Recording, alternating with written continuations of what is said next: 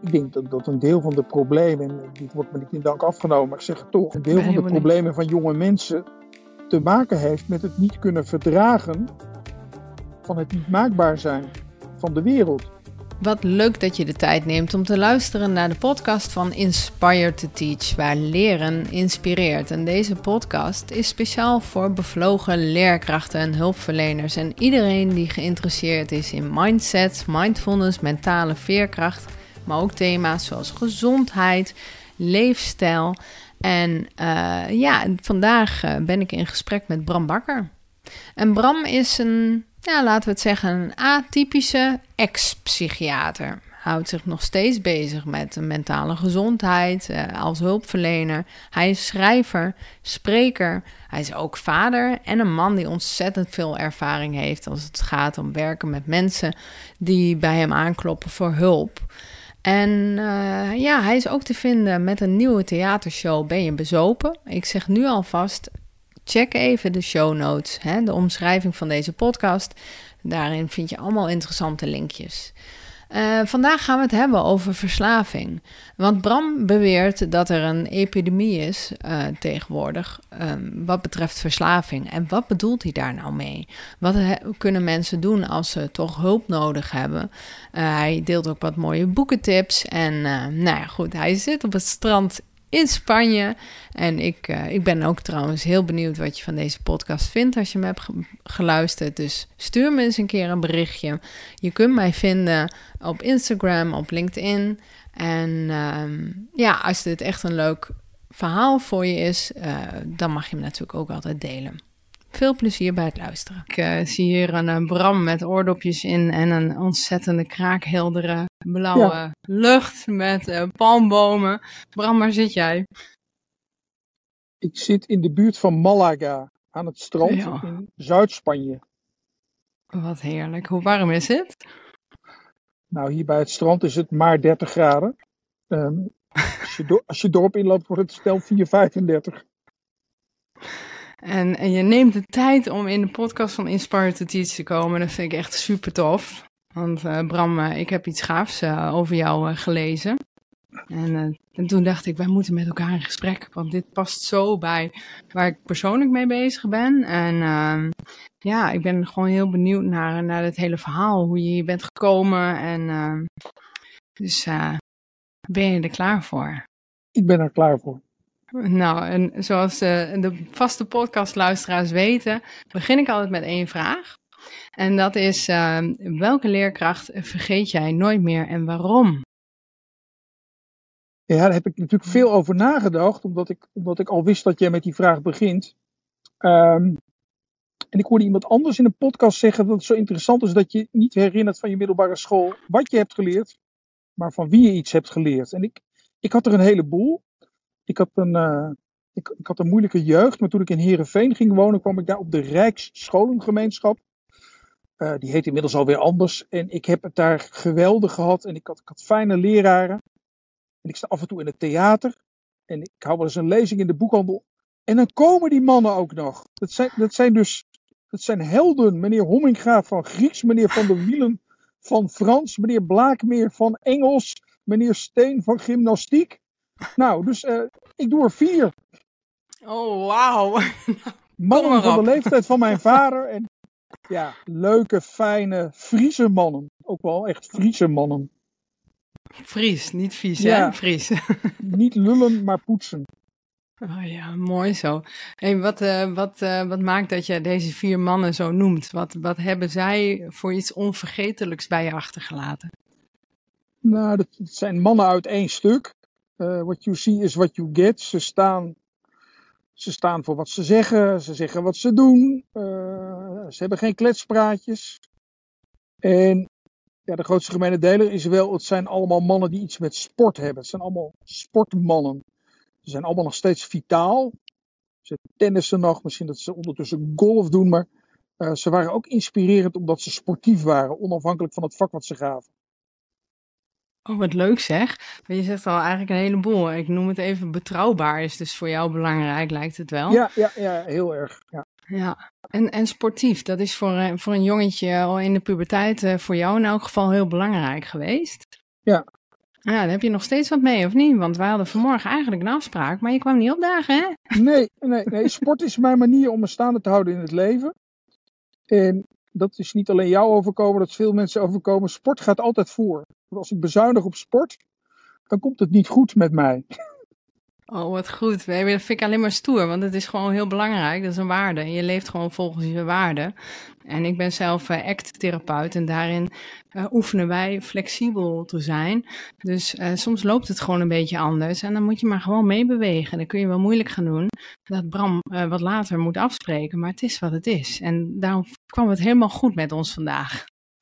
Nou ja, en kijk, ik ben ook voor flexibel, hè, maar sommige dingen ja. zijn niet onderhandelbaar. Dus ja. als, als, als, ik, als ik ga bezuinigen op sport, dan komt het aan het eind ook met andere mensen niet goed. Want dan wordt Bram onaangenaam, dan wordt hij prikkelbaar en dan is hij nog ontevredener over zichzelf. En dan, nou ja, zo. Nee, helemaal goed. Nee, maar en nu heb ik lekker zere benen en dan ben ik veel relaxter. ja, maar volgens je waarde leven is ook gewoon dat je, en daar moet je dus ook flexibel zijn. Dan moet je dus met mensen even laten weten van jongens, ik ga het nu niet redden. Het wordt toch een beetje anders. En dat hoort ook bij flexibiliteit. Hè? Dus uh, ik denk dat het heel mooi is en heel inspirerend is. Volgens je waarde leven, sport. Uh, belangrijk zie ik ook steeds vaker dat um, ja, dat lijf wat we met ons meedragen, we zijn niet alleen maar hè, de mind, het hoofd, maar een, een gezond lichaam, een vitaal, een fit lichaam. Ja, dat is, is zo belangrijk. Uh, zeker in het, uh, als je als leerkracht werkt of als hulpverlener. Ja, het lijkt wel een stopsport als je het mij vraagt. Ja, en, ja, als je denkt dat je je lichaam er niet bij nodig hebt, dan, dan vergeet je iets, dan verwaarloos je iets. Dus, ja, ja, zeker weten. Helemaal mee eens. Dat denk ik ook. En dit is een mooi bruggetje naar uh, waar jij nu mee bezig bent. Want we kunnen het natuurlijk over de docenten hebben die jou inspireerden. Maar ik vind het nog veel interessanter om met jou te praten over jouw werk. Want zoals je al zei, je geeft lezingen. Ik heb boeken van jou gelezen. Uh, je hebt een, een prachtige podcast, de Balanskliniek. Um, je, bent, een, een, of je was een atypische psychiater. Hè? Je bent een beetje uitgestapt. Je was kritisch naar je, je, het vak. Wat ik ook ontzettend gaaf vind, want als onderwijzer en, zelf ook hulpverlener uh, ken ik dat. Hè? Dat je denkt, oh, het zou echt wel anders mogen. En, uh, en dan stap je eruit en dan ga je op je eigen, eigen weg. En dan, ja, met je creativiteit ben je, sta je gewoon ook nog in het theater samen met je zoon. En, uh, een, een, nieuwe theatershow, hè, als ik het zo mag noemen. Kun je me meenemen naar het moment dat, je, dat jullie bij elkaar kwamen met dit idee? Of hoe is dat eigenlijk ontstaan om met je zoon een theatershow te, maken wat uh, de titel heeft Ben je bezopen? Ja, het, gaat eigenlijk een eind terug, omdat ik uh, ergens 2015, 2016 in het theater belandde met een, met een ex-patiënte van mij. Dus ik was een uh, psychiater die gespecialiseerd was in behandeling van angstaanvallen.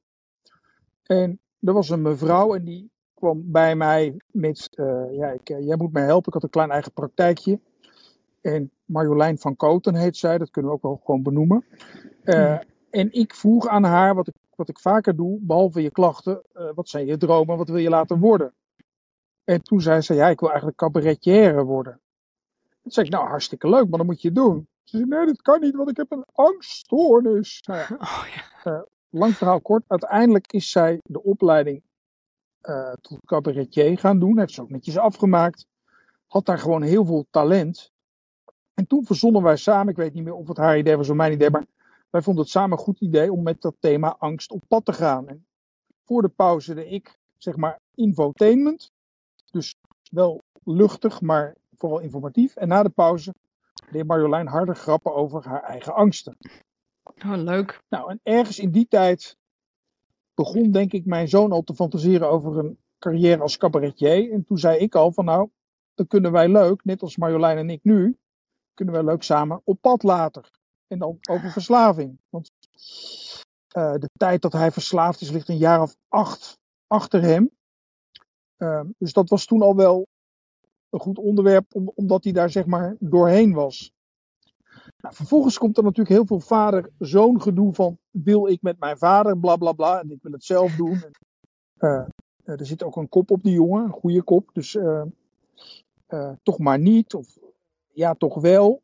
ik, ik had een impresariaat en een beetje netwerk. En ondertussen heb ik nog een programma over hardlopen gemaakt met twee anderen. Ik heb een solo-programma gemaakt over burn-out en over haperende lichamen. En dat ging eigenlijk best wel goed. Daar was, was aandacht voor. En er kwamen mensen naar die theaterzaaltjes.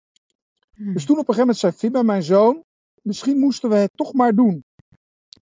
Nou ja, zo is het begonnen.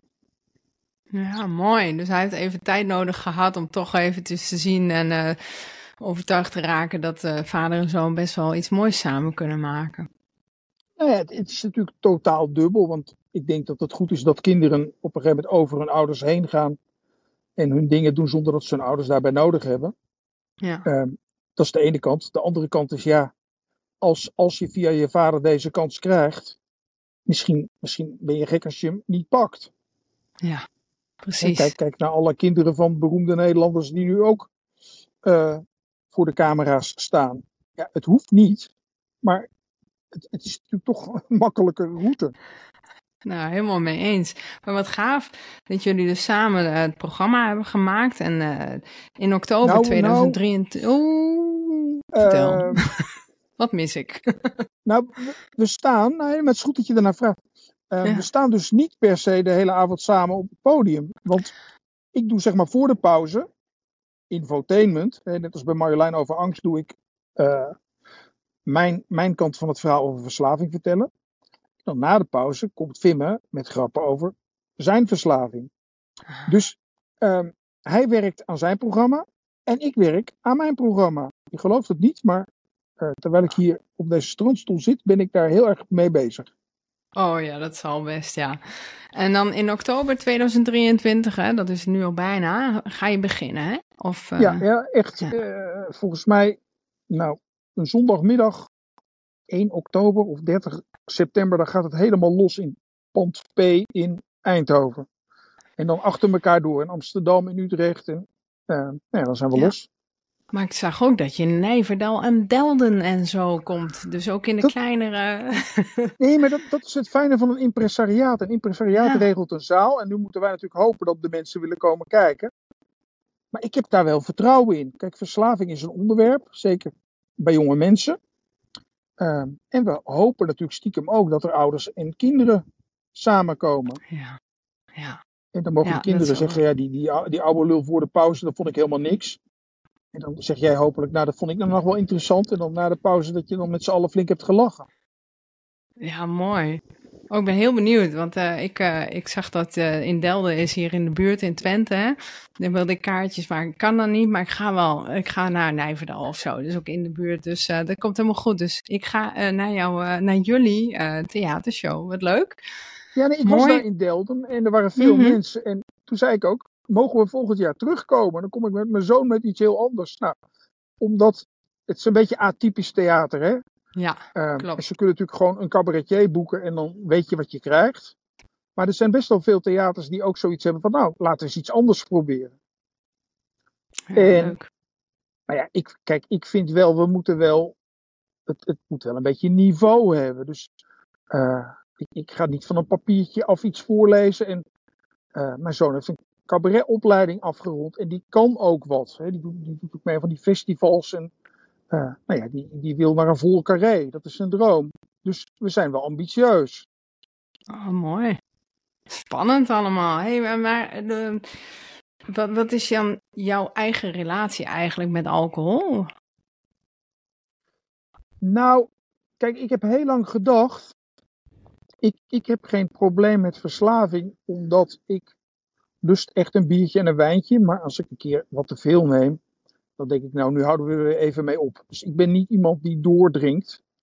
Ik ben iemand die denkt, oh, ik heb nu twee wijntjes op en ik ga straks met de auto naar huis. Dus uh, hier stopt het. Dus ik voldoe niet aan de criteria van een probleemdrinker.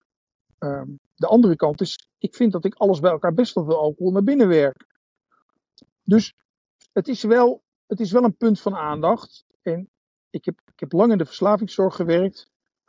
En ik heb me altijd opgewonden over de enorme aandacht die er is voor de gevaren van roken. En, en, en de, daar ver bij achterblijvende aandacht voor de gevaren van alcohol, die echt niet onderdoen voor roken. Ja. Nou, dat is alcohol veel, veel, veel te goedkoop. Hè. Sigaretten zijn tenminste duur. Dus als je zo nodig wilt, dan kost het je echt veel geld. Maar hier in Spanje kost het tapbiertje 1,20 euro en het glaasje witte wijn ook. En dan zie je al die Spanjaarden en, en andere toeristen ook trouwens hoor. Uh, met, met echt heel veel kilo's overgewicht in hun strandstoel hangen. Ja, ik word daar niet vrolijk van. Ik, ik vind daar wel wat van. Dus Ja. zelf heb ik dit alcohol. Zo'n onderwerp wat me erg bezighoudt. Maar ik, ik ben niet iemand die zelf een alcoholprobleem heeft gehad. of nu een principiële niet-drinker is. Maar ik, ik speel er wel mee. Ja. Ja, dus wij, eh, wij hebben eh, net besloten thuis om eh, eens een jaar niet te drinken. Ik vind dat heel goed. Ehm, om, omdat het gewoon goed is om te ervaren wat het je brengt, of niet. Ik ga zelf de hele maand september en de hele maand oktober weer niet drinken. En ik ga uiteraard, ook als we dat theaterprogramma doen, na afloop niet drinken. Want ik doe dat met mijn zoon. Die drinkt ook niet. Ja, dan ga ik niet daar staan drinken. En eh, ik zou het ook raar vinden als ik dat nodig heb. Ik denk niet dat dat nodig is. Nee. Nee, dat, dat denk ik ook. Ik denk ook dat er veel mensen ook zeggen van, nou, nu, ik heb het niet nodig, maar het is wel dat ik dan elk weekend toch op een vrijdag of een zaterdag iets moet drinken. En als je dat dan weg zou nemen, dan voelt dat misschien wat ongemakkelijk. En dan vraag ik me wel eens af, hé, hey, wat speelt hier nou, hè? En dat vind ik dus wel interessant. En voor mezelf ook. Als je een jaar niet gaat drinken, dan heb je dus alle feestdagen gehad, de verjaardagen, Ja. de, Ja. de saaie weekenden, alles heb je meegemaakt, de vakanties. En, en eh, hè, mijn man die gaat graag op wintersport. Nou, er wordt ook vroeg eh, een biertje gedronken of glühwein. Ja, En dat dan zonder doen. En dan erachter komen van, hé, hey, maar hoe is dat voor mij? En het grappige was voor mij, dat op het moment dat ik besloot, ik, ik ga het echt helemaal niet doen. Ook niet een keertje eentje in de maand of zo. Dat ik dan in één keer zo'n, dan zie ik ergens op het terras mensen met wijn. En in één keer zegt mijn, mijn mind zo van, oh, ik mag niet drinken. En toen dacht ik, nee, ik mag niet drinken. Ik kies ervoor om niet te Ja, ja. drinken. Maar het is wel interessant wat er Ja, in ja. mijn hoofd gebeurt. Ja, ja. Van, uh, ja, ik werd in één keer zo, hey, ik vind mezelf een beetje zielig of zo. en op het moment Ja, dat dat je is dat grappig hè, herkent. dat dat mogen. Ja. Dus eh, we leven klaarblijkelijk in een cultuur waarin drinken heel erg mag. Ja, En Ja. daar zit natuurlijk heel, heel erg eh, bij de probleemdrinkers achter verborgen dat het moet. Maar ja, als het mag, dan hoeven we het er niet meer over te hebben dat het moet. Ja. Op het moment dat het niet meer mag, en dan raken veel mensen in de problemen. Als wij morgen heel Nederland zouden droogleggen voor, nou laten we zeggen twee weken. Dan raken er duizenden mensen in de problemen. Omdat ze dan gaan ervaren dat ze helemaal niet zonder drank kunnen. ja, ja, dat klopt. Ik heb toevallig, eh, gisteren luisterde ik jouw podcast over eh, van de Balanskliniek, maar ik ben eventjes haar naam kwijt. Misschien kun je me daarmee helpen. Een dame die eh, zelf was gestopt met drinken. Nanja van Vliet, ja. Ja, precies. Nanja van Vliet, die eigenlijk ook niet in de gaten had dat ze zelf een problematische, nou ja, toch wel een alcoholist was. En dat vond ik heel boeiend. Hè? Ik denk dat heel en, veel en hoog in mensen. het bedrijfsleven, maatschappelijk succesvol. Ja, ja. Ja. dus eigenlijk van de buitenkant alles voor elkaar, maar ondertussen dan steeds langzaam meer, meer, meer drinken. En op een gegeven moment echt zo, zoveel, dat zelfs haar, haar, haar vriend of man een filmpje eh, haar liet zien van, hey, moet je jezelf nou eens zien? En dat ze, dat ze het gewoon niet in de gaten had. Eh, ik vond het wel boeiend, hè? dat we dat dus niet, eigenlijk niet willen zien dat we verslaafd zijn. En ook schokkend, want er zijn dus heel veel mensen die dit, ja, waar dit voor geldt. Ja, ja want eh, als je verslaving breder zou, zou trekken, ehm, wat voor vormen van verslaving eh, zijn er dan nog meer? Wij denken vaak aan drank en Nou ja, kijk, daar, daar zit hij bij mij een beetje. Kijk, waar, waar een historisch probleem zit, is dat verslaving wordt eigenlijk uh, in de hulpverlening door, door psychiaters, psychologen, uh, iedereen geassocieerd met drank en drugs. Uh, maar dat, dat, berust op een, op een historische misvatting. Want er zijn evenveel mensen die in de problemen raken doordat ze mateloos zijn in gedrag. Dus dat heet dan gedragsverslaafd. En gedragsverslaving uh, komt heel veel voor en krijgt amper de aandacht die het verdient, omdat ja, eh, spreek iemand er eens op aan dat die 80 of 100 uur in de week werkt. Dat vinden we wel stoer. Maar dat je verslaafd kan zijn aan je werk, in de zin van dat je iets mee verdooft, daar is heel, heel weinig aandacht voor. Nou, gokken, een beetje, hè? gokverslaving, dat weten we dan wel, gokproblemen. Ja. Is eigenlijk toch behoorlijk geaccepteerd. Kijk maar naar alle gokreclames, dus we doen daar niet al te moeilijk over. Maar wat denk je van het gebruik van de mobiele telefoon, van gamen, van porno kijken? Nou, er is zoveel gedrag waarin mensen geen maat kunnen houden. En als je dat uh, erin meeneemt, dan is verslaving, denk ik, het grootste probleem waar we mee van doen hebben. Ja. In, in de westerse samenleving.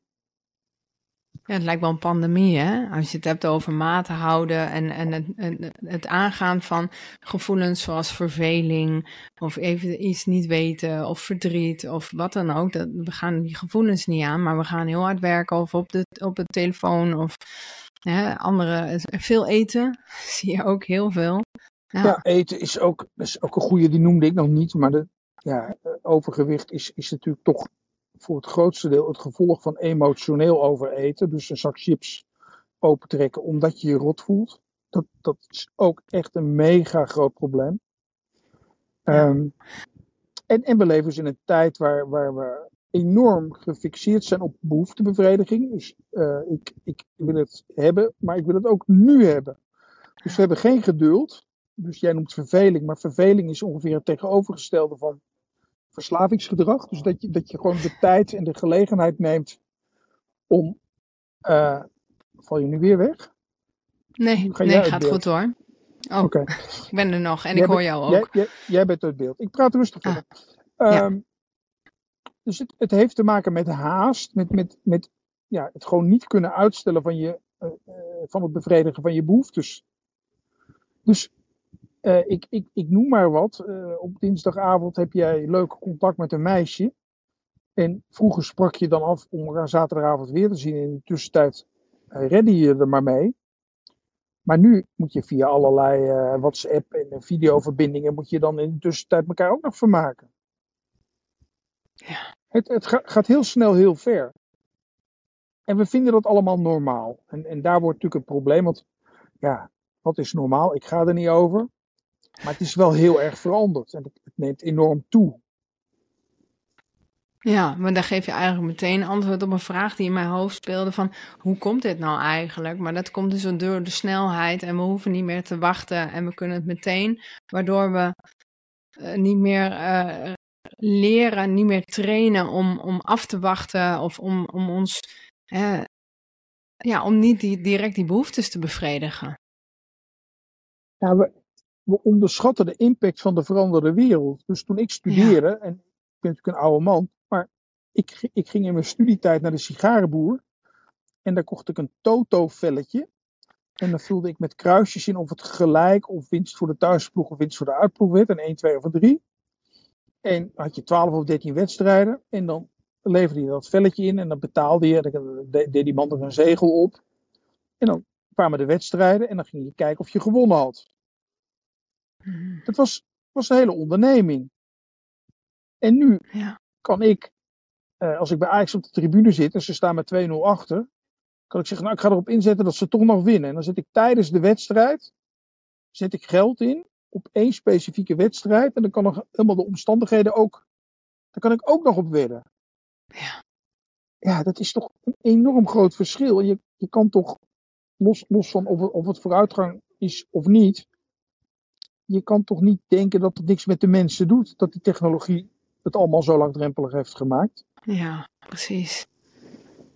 En dan, dus eigenlijk zou je meer weerstand, meer, meer, meer tijd en meer, meer gedoe en gezeik moeten krijgen in je leven, zodat je traint om een beetje um, dat, dat nare gevoelens erbij horen. En, of zeg ik nou iets heel raars?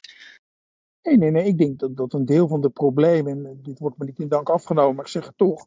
Ja, een deel van de problemen van jonge mensen te maken heeft met het niet kunnen verdragen van het niet maakbaar zijn van de wereld. Dus um, als je je kut voelt, en dat, dat hadden wij vroeger ook wel eens, dan wil je nu dat er alle minuut iets aan gebeurt. En ja, vroeger was daar geen denken aan. Dan was het, nou ja, dat moet je dan maar even uitzitten. En, en dan moest je je moeder moest je ook niet meer lastig vallen. Dat, uh, ja, nee, dat, dat ik herken het wel hoor. En het is fijn dat, dat je online hulp kan vinden. En het is fijn dat, dat, je, dat je in een chatroom dingen kan delen. Alleen, de, de, de gedachte dat, dat de wereld maakbaar is, daar moet natuurlijk wel een beetje vanaf. We hebben nu mm. klimaat verkloot. Nou, we zien nu alle dagen voorbij komen wat, wat dat teweeg brengt. In, nu weer in Hawaii en in Noorwegen en uh, in Marokko waar het 50 graden is. Aan alle kanten zien we hoe we het aan het verkloten zijn met het klimaat. En het heeft, heeft wel iets te maken met ja, dat we ons niet kunnen beheersen. Ja. Want we willen allemaal, we willen allemaal door, we willen allemaal door. Even was er corona, toen leek het alsof we met minder genoegen konden nemen. En nu zijn we corona lang weer vergeten en we willen door, we willen meer. Ja, ja. ja het is heel herkenbaar. Ik heb uh, uh, eh, 15 jaar als jeugdtherapeut gewerkt. En er waren heel veel jongeren die bij me kwamen. En die, die zoiets hadden van: Maar mevrouw, kunt u mij niet gewoon een pilletje geven? Ja, ja. en dan, dan, hoef, ja. dan hoef ik het niet zelf te doen. Dan hoef ik het niet. Oh, ik moet, ik moet iets leren. Of iets afleren. Nou, daar geloof ik niet echt in, in afleren. Maar er iets bij leren. En, uh, en, en daar moet ik dus moeite voor doen. Het gaat niet vanzelf over. Dus ja, dat was vaak een best wel een teleurstelling, uh, moet ik zeggen. Ja. Of, of je gaat examen doen, dan neem je een beetje Ritalin, want dan kan je je beter concentreren. Dat betekent niet dat je ADD of ADHD hebt. Dat betekent dat je gehoord hebt dat Ritalin helpt om te concentreren. En als je lang hebt doorgeleerd en een beetje weinig hebt geslapen, dan nemen we twee Ritalin. Want dan werkt het nog beter als je moe bent. Ja, heftig hè? Nou ja, dan, dan heb, je, heb je geen hersenziekte, dan ben je gewoon ongeduldig. Ja. ja, ik denk ook sport, wel even wat jij dus heel graag doet. En uh, dat dat ook je leert om, uh, om door te zetten. En, en hè, hoe harder de weerstand van de, van de gewichtjes of het hardlopen. Dat als je dus ergens moeite voor doet, dat je wordt sterker, je conditie wordt beter. En ik denk dat sport een hele mooie manier is om jezelf een soort doorzettingsvermogen aan te leren. En dat je meer ook weerbaar wordt. Fysiek weerbaar, maar ook mentaal weerbaar. Hoe zie jij dat? Ja, ik ben het eens. Kijk, ik doe niet voor niets aan duursport. Ik begin vanochtend aan een of andere gruwelijke zware beklimming. En ik denk, hoe lang gaat dit duren? En vervolgens ben ik ja, 40, 50 minuten aan het klimmen.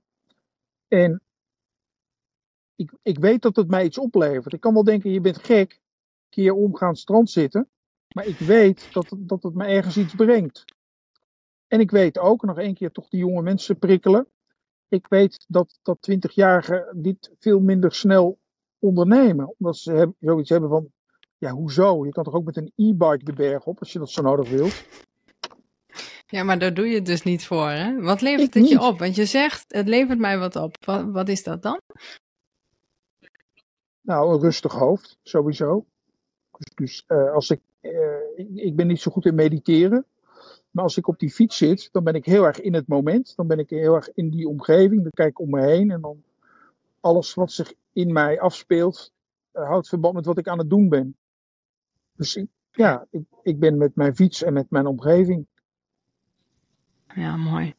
Ja, ik merk dat uh, wandelen. Als ik wandel, dat ik dan ook, ook, eventjes ja. uh, wat, wat klachten krijg. Mijn knie, dit, dat. En dat ik dan ook weer net als dat stemmetje in mijn hoofd met, met ik mag dan niet drinken. Maar dat mijn hoofd dan ook weer zegt van, ah nee, maar we gaan rustiger aandoen. Maar ik weet, ga er gewoon doorheen. Ga daar niet te veel aandacht aan schenken. Het gaat weer voorbij. Ik krijg inderdaad een rustiger hoofd, een sterker lichaam. Maar ook ook daar weer doorheen gaan maakt dat ik ook de, de moeilijke dingen. Hè, een podcast editen vind ik op zich niet het meest inspirerende. De gesprekken vind ik geweldig, maar het editen wat minder. Maar het hoort er wel bij. En dat ik dat dan minder ga uitstellen, omdat ik mezelf train van: kom op, we gaan er even doorheen. En dan heb je straks een podcast af, of dan heb je dit of dat gedaan. Dus het zorgt ervoor dat je je doorzettingsvermogen een beetje traint en niet zo de hele tijd gaat uitstellen. En vermijden van. Uh, ja, van, uh, van het werk wat je moet hebben of de gevoelens, naar, weg, wegblijven bij die nare gevoelens. Ja, ja, toch wel hè, wat, wat saai eigenlijk.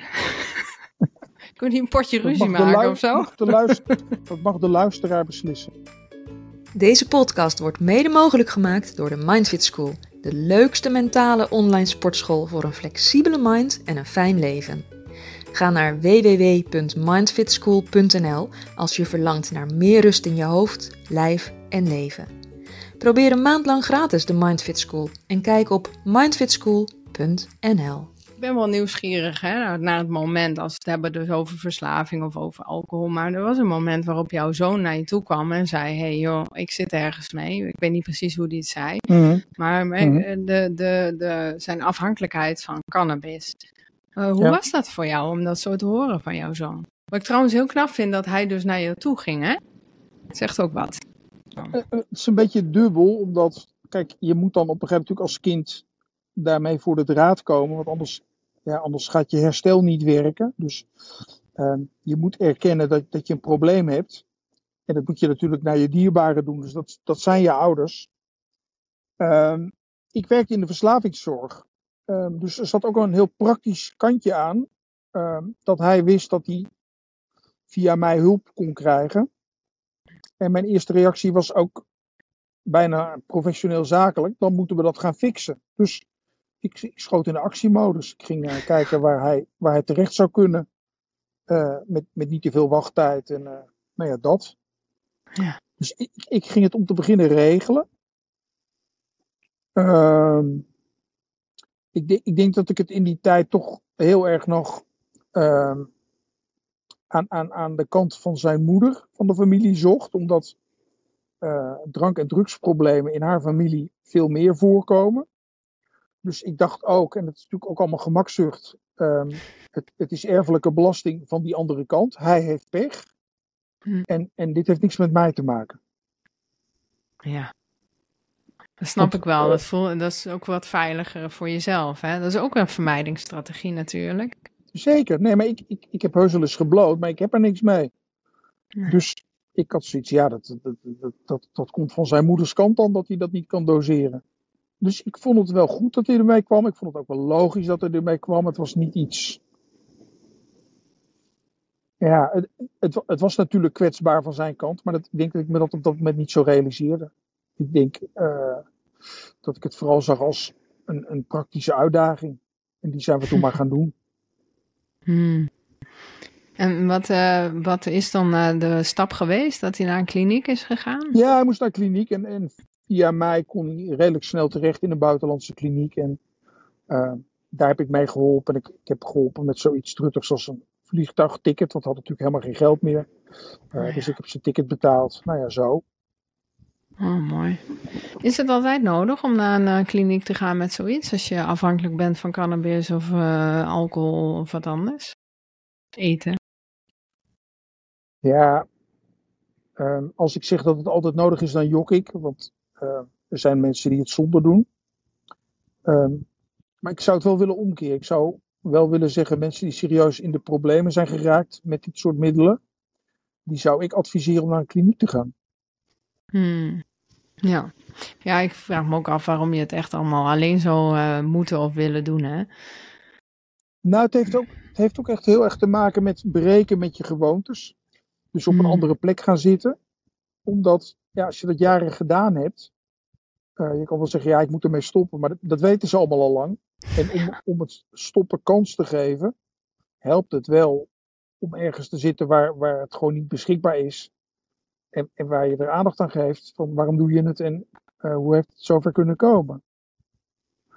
Dus ik ben voor klinieken, heel erg. Hmm. Ja, Een ik ben ook voor hulp hoor. En de kliniek is eh, heel mooi, maar misschien een andere, andere vorm. Als het niet zo'n heel zware verslaving is. Maar je zegt, nou, het is echt wel een gewoonte. Ik doe het niet elke dag, maar ik kan er gewoon niet vanaf komen. Het, het is gewoon te veel voor mij. En eh, waarom zou je dat maar alleen doen, denk ik wel eens. Maar waarom, waarom Ehm, zou je niet vier weken in de kliniek gaan zitten? Ja, nou ja, ik denk ook dat als mensen bijvoorbeeld, hè, mijn luisteraars, die staan zelf voor de klas. En dan moet je, dan, dan moet je vier weken vrij nemen. En, en sommige dingen wil je niet delen, denk ik, met anderen. Ik weet niet of, Nee, of maar- je werkgever dat maar begrijpt. nee, ja, maar neem je dan wel de volle verantwoordelijkheid? Kijk, we, Ja, we, worden, we worden ondertussen 80 jaar oud. Het jaar heeft 52 Mhm. weken, dus ons leven is 4000 weken.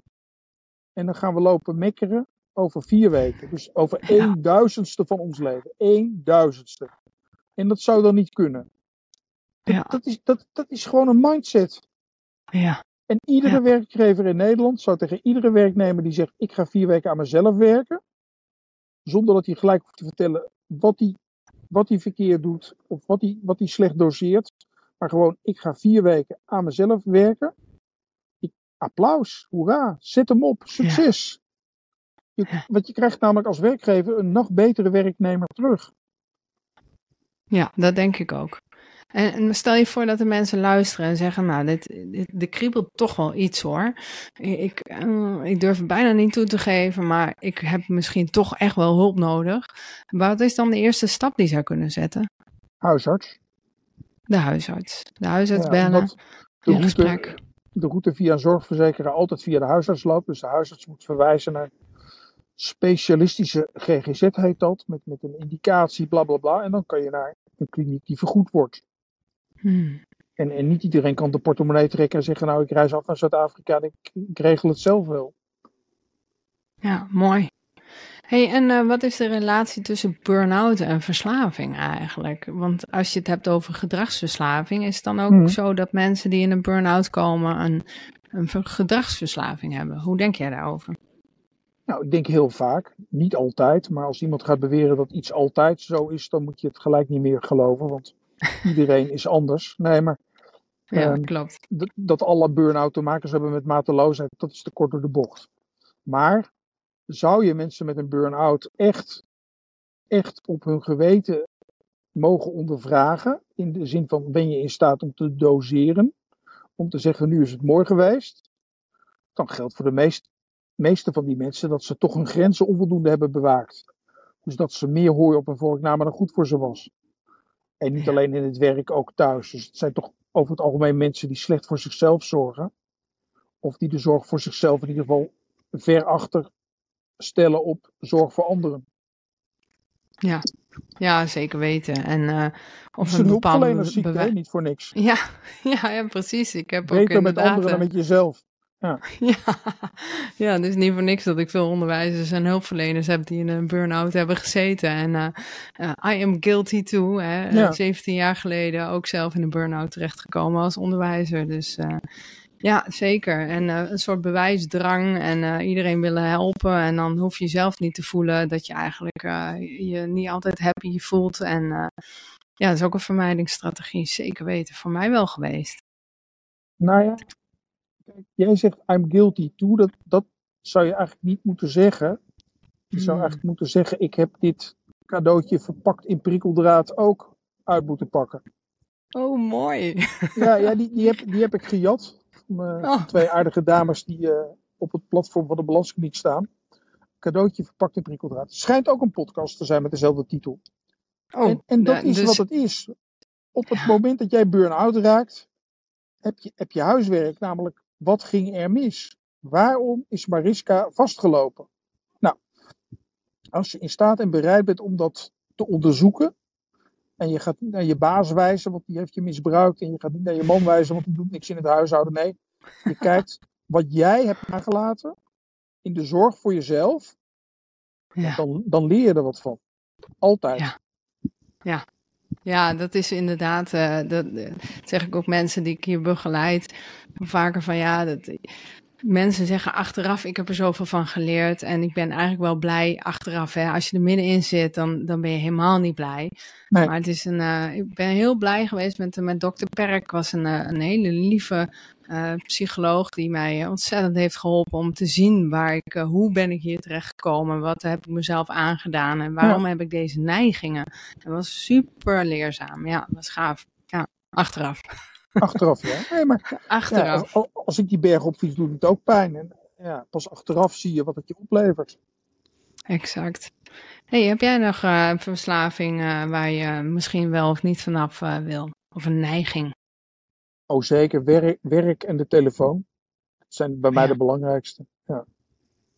Ja, heb je daar regels voor of kaders voor? Regels een beetje stom woord, maar kaders voor om het nog een beetje nou, gezond te houden? Ik, ik, ik strijd daarmee. Dus nu heb ik vakantie en dan leg ik dat ding echt moedwillig weg. En ook buiten bereik. Want ik weet dat als. Uh, ik heb alle meldingen uitgezet. Dus ik, ik zie niet als ik een WhatsApp bericht krijg. Ja. Uh, ik probeer nu alles een beetje op afspraak te doen. Dus, dus uh, als iemand mij wil spreken, om dat gewoon in te plannen. Dan kan, kan hij daarna weer weg. Ja, precies. Maar dat, ja, dat apparaat is natuurlijk is echt ziekmakend. Je, vroeger Ja, kocht je een Nederlandse krant, die was twee dagen oud. En had je er heel veel plezier van, ook al was, het al twee dagen oud het nieuws. Maar dat was toch leuk. Ja, nu zitten we de hele dag eh, op nu.nl te checken van wat er, eh, wat er in Nederland gaande is. Ja. Ja, ja dat, eh, dat vind ik ook heftig. Ik doe wel eens van die detox, hè. Een digital detox heet Ja, dat ja. dan weer. Eh, ja, en dan, en dan ga ik echt al die meldingen allemaal iedereen laten weten. Want de, maar dat zegt ook wat, hè. Ik denk, oh, oh god, ik ga een week lang niet op internet. en om, om dat dan een beetje, beetje fijn en een veilig gevoel voor mezelf te geven, moet ik dat dan helemaal van de daken schreeuwen online. En, en dan zie ik het mezelf doen en denk, oh ja, dit zegt ook wel wat. Hè. Ik vind het gewoon heel spannend om een week niet op die telefoon te mogen van mezelf. Of eh, eh, überhaupt een beeldscherm. Ja, ehm hey Bram, is er nog iets eh, waar, wat, waarvan je zegt, nou, we hebben de luisteraars zijn dus eh, vaak onderwijzers, hulpverleners, eh, mensen die geïnteresseerd zijn in persoonlijke ontwikkeling, mindsets, mindfulness al die zaken. Is er nog iets waarvan je zegt, nou, dat wil ik eigenlijk wel jouw luisteraars meegeven? Vind ik wel leuk, hè? Als wijze oude man. Nou, kijk, waar ik erg in geloof, en ik, ho- ik hoop jouw luisteraars ook, is je, je kan alles uit een studieboek halen en in een, in een wetenschappelijk artikel downloaden. Ehm, ik, ik geloof erg in eh, dat je een boek leest, een roman, en dat je daar iets van opsteekt. Dat je een film kijkt en dat je daar iets van opsteekt. Dat je naar een theater gaat en dat je daar iets van opsteekt. Dus ik, ik hoop heel erg, en, en daarom gaan wij ook in het theater het over verslaving hebben, dat, dat, dat een manier is om mensen op gedachten bre- te brengen. En niet, niet moralistisch en een voorlichtingscampagne Postbus 51, eh, voorzichtig met drank. Dat is ook allemaal goed. Maar ik geloof heel erg dat, dat we met elkaar moeten kijken naar wat zijn manieren om ons te ontwikkelen. Die, die passen ook bij deze tijd. Ik keek, ik keek net de droom van de jeugd. Dat kan je op NPO Start nog zien. Een fantastische serie, negendelig. KRO NCRV over transgenerationeel trauma. Dat zullen de makers zo niet zeggen, maar dat is wel waar het over gaat. En ik denk dan, ga allemaal met je gezin en je kinderen die serie kijken. Fantastisch gemaakt, briljant geacteerd. En dat gaat dus over wat, wat ellende van vroeger voor gevolgen heeft voor volgende generaties. En dan kan je op zo'n manier het ook eens met elkaar over hebben. Ja, bij ons is ook een kindje dood gegaan. We hebben het er eigenlijk nooit meer over. Maar wa- wat is de betekenis van het kindje in het hier en nu? Daar, daar Hmm. geloof ik in als, ja, als, als manier om ons, om ons verder te ontwikkelen. Naast goed onderwijs hoor, daar is helemaal niks op tegen. Dat moeten we vooral zo houden. Ja, Maar, maar eigenlijk ja, complementair met de klas naar het theater. Zoiets. ja. Ja, ik denk ook echt inderdaad dat, dat we kinderen heel erg leren. En eh, ieder, elk mens leert van verhalen. Ja, En eh, ja, dat, dat vind ik ook eh, heel, ja, vind ik een mooie. Ben je op dit moment een boek aan het lezen, Bram? Ik ben altijd een boek aan het lezen. Ik heb net Ja? de Pol van J.M. Coetzee uit, mijn favoriete schrijver. Een Zuid-Afrikaan Coetzee die al jaren in Zuid-Afrika woont. Klein boekje, prachtig boekje, De Pol. Kan ik Ja. iedereen blind aanraden.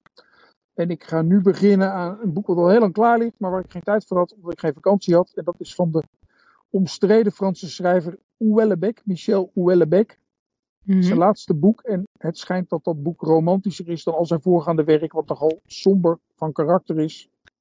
Maar wel briljant geschreven. Dus ik ga nu Houellebecq. Oh, wauw, wat mooi. Ik eh, ga al die dingen even in de show notes eh, zetten. Bram, heb jij zin om nog een keertje terug te komen in mijn podcast? Als wij het dan gaan hebben, Mariska, over mijn boek Gevoelige Zielen. Ondertitel De mens achter de hulpverlener. Dus waarom doen we wat wij doen, wij hulpverleners? Daar gaat dat boek over. Nou, daar kunnen we ook een uur over volkletsen. Oh, wat leuk, gevoelige zielen. Gaan we verder over praten. Hey Bram, ik gun jou nog even lekker de zon, de vakantie, en je kinderen zijn er. Of tenminste je dochter en een vriendin. Ik ben, jouw zoon ook? Nee, hè? Nee, nee, maar ze, ze- de jongens wonen zelfstandig in Amsterdam. En mijn dochter Ja. woont nog deels bij ma, deels bij pa. En die is even overkomen wapperen en heeft een vriendin meegenomen. Oh, leuk. Heel Nou, leuk. ik gun jou eh, even wat tijd met, eh, met de mensen om je heen. Ik wil je ontzettend bedanken eh, voor je tijd. En wij, wij spreken elkaar een volgende keer over jouw nieuwe boek. Graag gedaan. En jij bedankt voor de Oh. uitnodiging. Ik vergeet één ding. Waar kunnen ze jou vinden, Bram? De luisteraars? De speellijst. Uh, ja, uh, de, uh, inderdaad, waar haal je de kaartjes? Oh ja, nee, dat is gewoon op mijn website, brambakker.com. Er staat een hele speellijst. Ja. En dan kan je weer doorklikken naar het theater. En mijn zoon die heet Vimme, F-I-M-M-E. Dus op vimme.nl, dat is zijn website, is het ook te vinden. Die zetten we er ook gewoon allemaal bij, joh. Dus mensen, luister, lees even de, de omschrijving van deze podcast. Vind je allemaal linkjes en kun je nog even verder neuzen. Bram, ontzettend bedankt voor je tijd. Tot een volgende keer.